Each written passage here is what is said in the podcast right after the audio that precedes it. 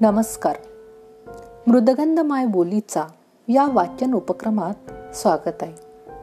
मी doctor Mamata दैनी सादर करीत आहे वसंत बापट यांची कविता बाभूळ झाड. अस्सल लाकूड भक्कम गाठ ताठर कना टनक पाट अस्सल लाकूड भक्कम गाठ ताठर कना टनक पाट वारा खात गारा खात बाभूळ झाड उभेच आहे. बाभूळ झाड उभेच आहे. देहा फुटले बारा फाटे अंगावरचे पिकले काटे. देहा फुटले बारा फाटे अंगावरचे पिकले काटे. आभाळात खुपसून बोटे बाभूळ झाड उभेच आहे. बाभूळ झाड उभेच आहे. अंगावरची लवलव मिटली माथ्यावरची हळद विटली. अंगावरची लवलव मिटली. माथ्यावरची हळद विटली. छाताडाची ढलपी फुटली. बाभूळ झाड उभेच आहे. छाताडाची ढलपी फुटली. बाभूळ झाड उभेच आहे.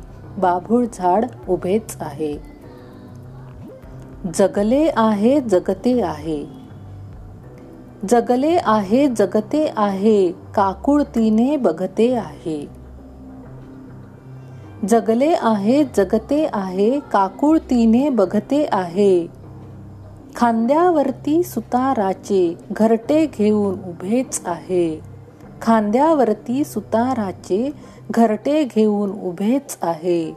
बाभूळ झाड उभेच आहे.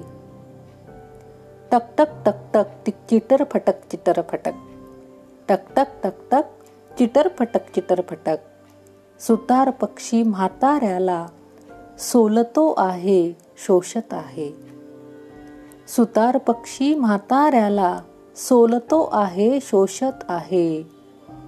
बाभूळ झाड उभेच आहे बाभूळ झाड उभेच आहे.